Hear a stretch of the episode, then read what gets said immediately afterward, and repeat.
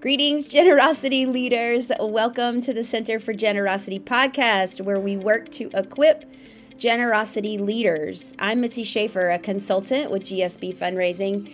And today, friends, we are opening up the vault and we are starting something special for you.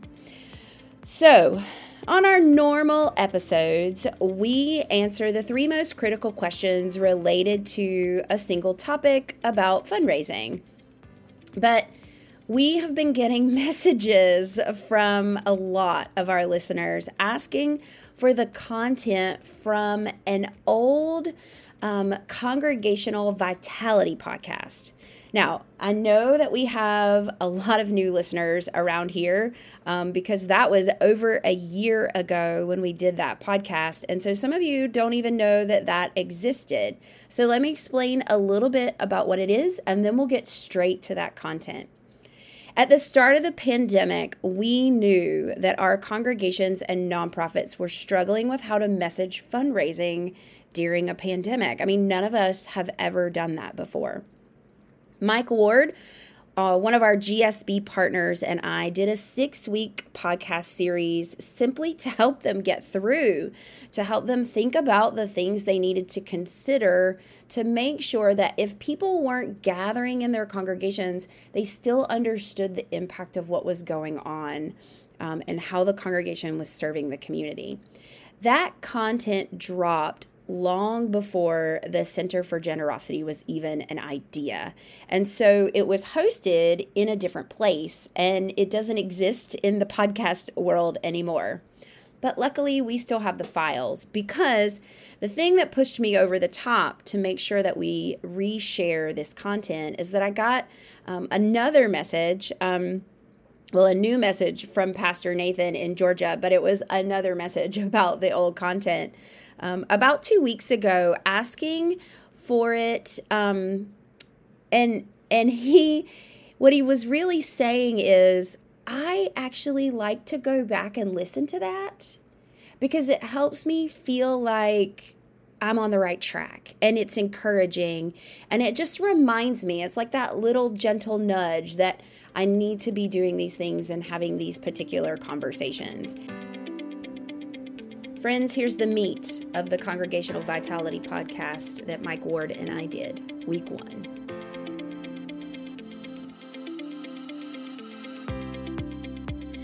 For this first week of our series, we are going to cover the immediate steps a congregation or nonprofit can take today to ensure a stable 2020. We're going to get to three primary points during this podcast, and those are what's different given the current state of our country and world. What is different for congregations in terms of their approach to stewardship? The second point for today is our theological grounding. What is the theological grounding for shifting our financial conversations and practices? And finally, our third point which is immediate steps. What should you do today and tomorrow to ensure a stable financial 2020? So, Mike, let's jump into this. I have a couple questions for us to get started. Sure, Mitzi, that sounds great. Okay. All right. So, first question for you is you work with a lot of congregations, Mike, and I know I have been hearing from colleagues that you are heavily supporting them right now, and they are so appreciative. What's different about our current circumstances, and why do congregations need to pivot during these times, or or do they even? That's a great question. So, so the main difference in this pandemic versus other crises we've faced in, in the country is it's just ongoing. It, it seems like it won't end although historically in America we've had some of these, the oil embargo, uh, the farm crisis, were both extended, protracted um, crises in, in our country. Um, we've looked back at five recessions that have happened since 1980.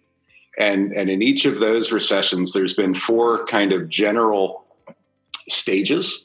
Um, and so we're walking through those stages. We still are in stage one, which is a surge in giving, where people see their neighbor in need and where they're willing to uh, very freely uh, give extra and give more when invited to uh, a project that's going to make a difference in somebody's life. And so the key for congregations, you know, we, we, you can call it a pivot if you want, but this is actually what congregations should have been doing prior. Mm. That's telling generosity stories and it's telling outcome stories. And ge- the generosity stories are when somebody decides to double their giving for the month of May because they know they can do that in May, but they might be scared about the future. They make that gift in May. And so you celebrate that generosity. Or if there's a special project for World Hunger or for the camps or for some other outreach ministry, when you reach that goal, you celebrate and you tell those stories of generosity. And those generosity stories are happening all around us because in each of those recessions since 1980, the percentage of income that American Protestants give away increases. Mm-hmm. And it mm. increases because we see our neighbor in need and want to make that difference. Mm, so that's um, pretty powerful. Yeah, it really is. I wouldn't call it a pivot. I would call it what we should have been doing before, but we Yeah, I love that. And then we need to tell the stories of outcome of our ministry. We need to we need to let people know those stories that God is active here. God is doing something that not only uh, and the congregational uh, story that's really out there is we're we're putting worship out there virtually now, which is new mm-hmm. for us. Mm-hmm. Well, the story there isn't the busyness and the exhaustion that we feel about putting worship out there. It's the difference it makes in somebody's life. And those stories are out there. I've heard a story about somebody who who discovered the first week that a virtual service was up, they discovered it. And they said they woke up feeling the need for God and they found it in the service and thanked this congregation for putting it up there and assured hmm. them that they would be back. And and those stories are happening all across the country. And when those stories happen, we, we don't need to hide them. We need to tell them because people need to know that what they're giving to is making a difference in somebody's life. Mm, yeah, that's great. So that's the stage one that we're in right now. Mm-hmm. Can you just tell us uh, what the what the next three stages are? The next three stages. At some point, there will be uh, a dip in giving where people start to get real fearful and they'll pull back. The good okay. news for congregations, congregations are always the last in the nonprofit pecking order to get cut. Mm. And they don't have to get cut depending on how well they they work their way through stage one. Ah. If, if they're all about the generosity story, if they're all about the outcome story and the impact story, then stage two will be very minimal, if at all, for them. Okay. Um, and so, so that's why it's so critical now when things are still going okay that we really push through that communication and make sure people hear those stories of generosity, make sure they hear those stories of outcome and impact. So mm then after the dip, there'll be a surge. Um, I'm currently predicting the surge to be late fall, maybe into the winter. Um, this changes so quickly, or hourly. um, like the market. Yep. So I, I, reserve the right to go back on this, but I think okay. late fall there'll be a surge that'll be led by our major donors, and this happens when we begin to see the new opportunities. And and as I'm listening to congregations, we're beginning to see those new opportunities. Mm. I think virtual worship is probably here to stay. Maybe not in the same way, but um, as as we see what God's calling us to in these times our major donors will be delighted to, to help us surge towards reaching those new goals. And then the fourth stage is settling into that new normal where all donors kind of settle into um, helping us achieve that new new level of ministry. And hopefully that's what we we strive for. Um, I, I, hope to talk a little bit today about being beyond just survival of the organization and mm. really being about that vitality and and letting this be an opportunity and not just be something that we hope to survive at the other side. Wow, Mac, that that's really helpful. It's helpful to have a process to know we've done this before, people have been there before. There's hope in that. And gosh, if we can do a really good job of telling those stories, knowing that that dip doesn't have to be quite so long because that surge is going to come after to the new to the new realities of hope that's just really powerful um, I, I want to just let everybody know too. You mentioned the beyond survival mentality and conversation. I want folks to know we're going to spend a lot of time on that. Actually, in the next episode of this podcast, we're going to talk about the poor, pitiful me kind of card that you should or should not play and when you should play it. And so, um, yeah, I'm really excited for people to be able to hear that because I know I'm already hearing that language out there from congregations and organizations, and I um, I'm hoping that'll be helpful for them to kind of curb some of that. So. Um, so thank you. Um, so my second question um, is uh, the church as a church we we don't just raise money to be doing it. We, of course, have a mission and a ministry in mind. Help us understand that theological grounding for telling the story. And it, it feels obvious, but I think it's helpful to say it. Um, what is that theological grounding for telling those stewardship stories and outcome stories? So, I, th- I mean, the easy answer is because it shines a light on God's love in the world. Um, but but let's back up just a wee bit. Okay, um, great. So I, you know, I, th- I think it's critical that we do ground our stewardship and fundraising efforts in the church biblically, theologically, and maybe even a little bit practically. Mm. Um, so, so three quick pieces here. Biblically, I'm spending a whole lot of time with the story of the feeding of the 5,000 right now. Mm. Very familiar story, I, I, would assume to most of us. Um, at the end of the day, Jesus feeds 5,000 plus women and children, the way the story reads. Um, it's so easy to act like the disciples to say, hey, there's not enough here. Send them away. Let them get fed somewhere else. And. Jesus says, no, there's not. There's already enough here. Um, and by the end, there's not only enough, but there's leftover, which is the definition of abundance. Um, and there is still abundance in our society. I understand fully that there are people out there that aren't feeling that real well right now, but there really is still abundance in our society, um, and and that can can happen, and that's being demonstrated over and over again. And I believe we're living out that feeding of the five thousand again and again. Um, and we need to make sure that we don't act like the disciples. That that it's time to act like Jesus and say, no, there is enough out there, and let's prove it to you. Um, then theologically, I always, uh, for this, go to the first article of the Apostles' Creed. We say it every week in worship. I believe in God the Father Almighty, creator of heaven and earth. Um, I, I, won't quote you, Luther, on that, um, but, but Luther says about that basically everything that I have is a gift of God, and everything that I've been provided, and I trust that I will continue to be provided for. We don't believe in a creator that, that, that is no longer with us. We believe in a God that is continually creating and so as we proclaim those words, we're proclaiming that God is still with us and that because God has been with us in the past, God will continue to be with us in the future. Um, for those of you worried about that, Matthew 6 is a great chapter to be reading about, and that talks about not worrying about tomorrow. Tomorrow has worries of its own. Doesn't mean we're stupid today, but it also hmm. means we don't have to hoard everything for today, that we can trust that God will still be with us. Mm. And then, just on a practical level, um, I put these three together a lot um, when when fundraising in the church, don't tell other people what to do. Invite people to join you in being generous. Mm. Um, the, the letter at the end of the year that a lot of churches have historically sent that says we're behind, won't you give something? It, it never works really well because it doesn't say, I'm going to give an extra gift. Will you join me? Um, there was a some banter around about telling congregational members that they should tithe their stimulus checks. I thought I told a pastor that was a stupid idea because I wanted to get his attention. Um, but what I was going for there was don't tell other people to do something you're not going to do. And mm-hmm. he said, Well, I'm going to do it. And I said, Well, lead with that.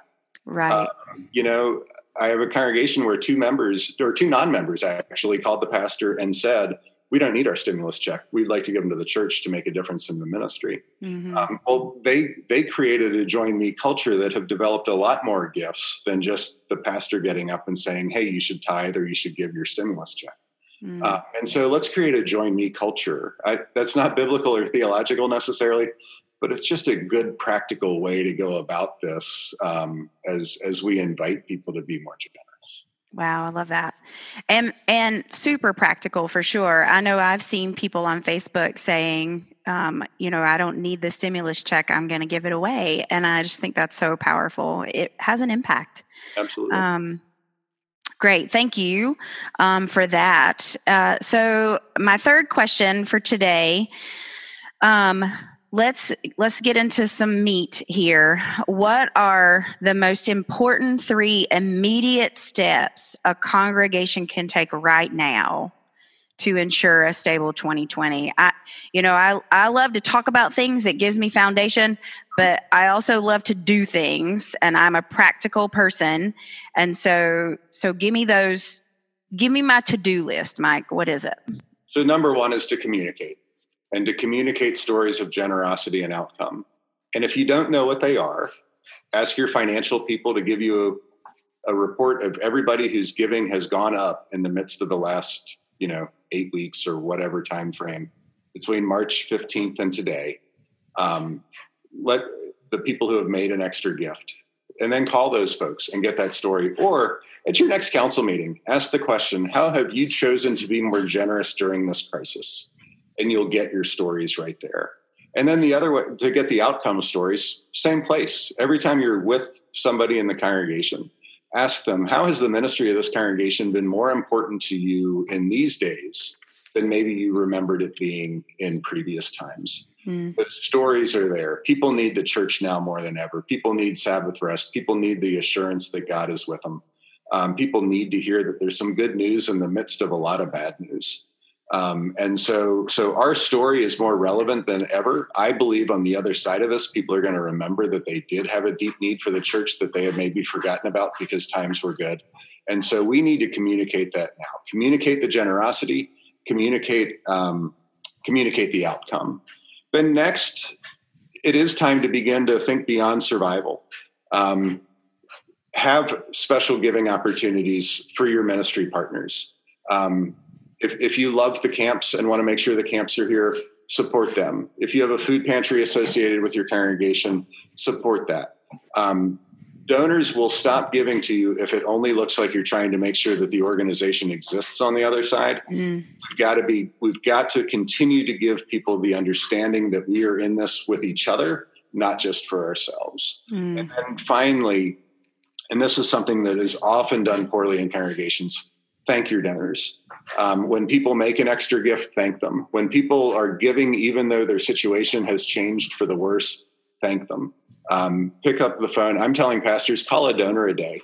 Um, mm. you know, I know, I know professional development people like you, Mitzi, are probably doing a lot more than I, but I, and I recognize pastors have a lot going on. Mm-hmm. Call one donor a day and, and, and thank them for their giving. Don't ask them for a gift. Thank them for what they've done. Um, mm-hmm. and, and so just, just do that and and don't quit until you've covered everybody. If you've got a really large congregation, hopefully you have a larger staff mm-hmm. that you can spread that out amongst folks. But let donors know that they're appreciated, that you're grateful for the gifts, and then let them know the impact you're having with their gifts. Because that's mm-hmm. why they gave the gift in the first place. They didn't give the gift so that you could survive. They gave the gift so that God could do something with it and make an impact. And as those impact stories are coming up, um, let people know what they were. So yeah. communicate Think beyond survival. Thank your donors.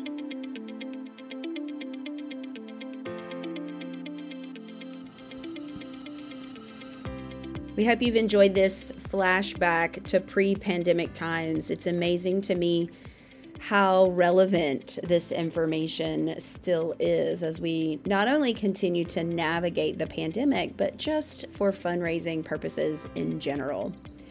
Friends, if you want support, ongoing support with raising funds in your organization, with messaging appropriately and creating a join me culture, we invite you to join the Center for Generosity, where you'll find accountability, focus, tools, and plans to grow generosity to your congregation or your organization. You have an impact Let's make sure that the world knows about it so they can support your mission with passion. With a monthly subscription to the center, you get exclusive access to regular roundtable discussions with our consultants, and you can jump on their calendar for office hours to process anything going on in your organization. You will have ongoing access to documents and videos that train and outline best practices for CEOs, development officers, pastors, volunteers, and council or board members. And we offer master classes, deeper long term dives into specific topics that we believe our folks are asking for. You can join the Center for Generosity today at centerforgenerosity.com. And finally, if you are enjoying this content, invite someone else to join you in listening to it. subscribe or share or even give a review so that other folks will know what they're getting before they listen. It really does help us get the message out there. Uh, it's a simple thing you can do to make sure that more of your colleagues are uh, getting the content that they need as well. Thanks. And next week, we'll be back with episode two of the Congregational Vitality Podcast. Bye now.